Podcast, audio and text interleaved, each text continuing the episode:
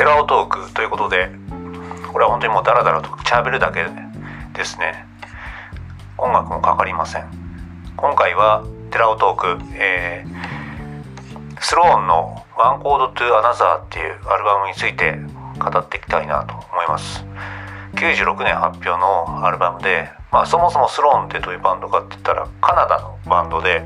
4人組です。で4人とも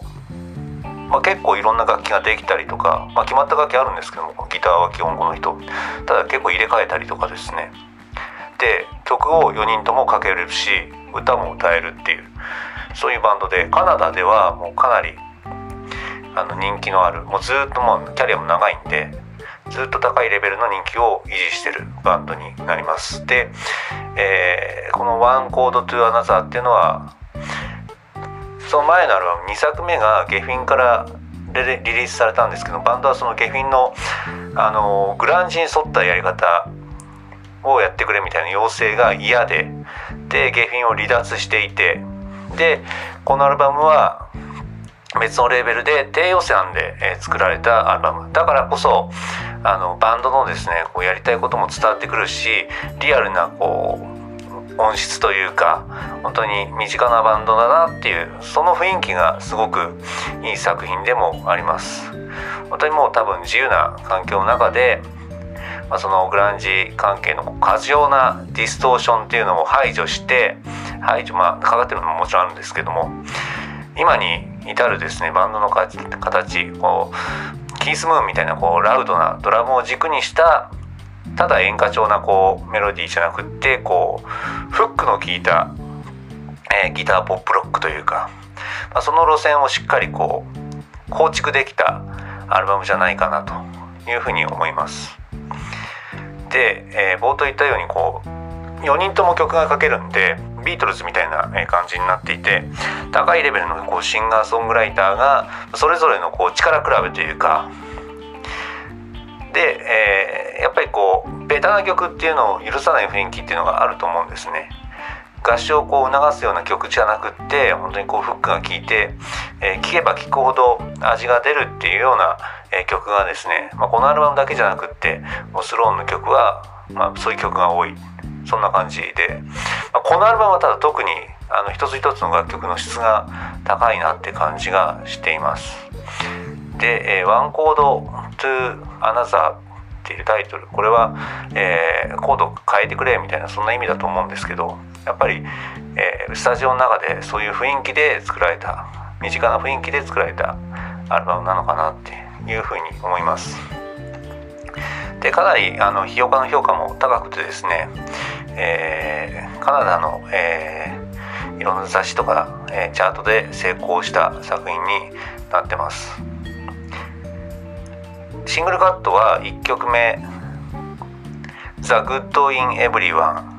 これはカナダのシングルチャートで9位まで上がってるんで、まあ、バンドを代表する、え名曲かなということですね。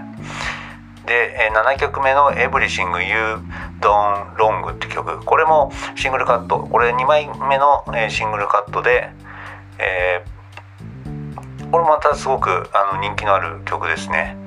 カナダのチャートじゃあ6位まで上がってると。いうことになります。これはミュージックビデオも結構このバンドの中じゃ有名。でソフィア・コッポラの映画「ザ・バージン・スーサイド」でもこの曲が取り上げられていると。すごくポップな曲でいいなと思います。で、えー、9曲目の「The Lines You Amend」っていう曲もシングルカット。これ3枚目のシングルカットで、まあ、これはあの確か自殺についての、えー、歌、まあ、歌詞は重いということですけどもすごくこうシンプルでアレンジもあの決まっていてですねいい曲だなっていうふうに思います。このバンドらしい名曲じゃないかなと思います。はい。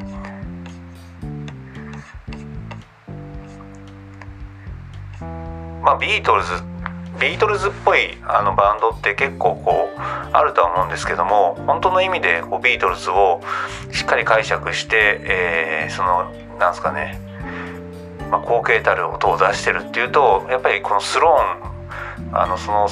なんすか先頭にいるようなぐらいあのいいんじゃねえかなって思います。このアルバムと、まあ、この前後のアルバムって本当にスローンのアルバムがよくってですね本当にもうだいぶ発表されて30年とかも経つんですけどもそういった時間の経過も関係なく本当に常に最高な一枚だなと思います、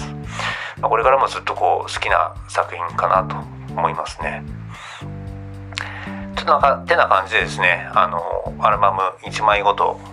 適当にまたしゃべっていきたいと思いますんでまたよかったら聞いてくださいということでテラオトーク Sloan の「 One Chord to Another っていうアルバムについてでした。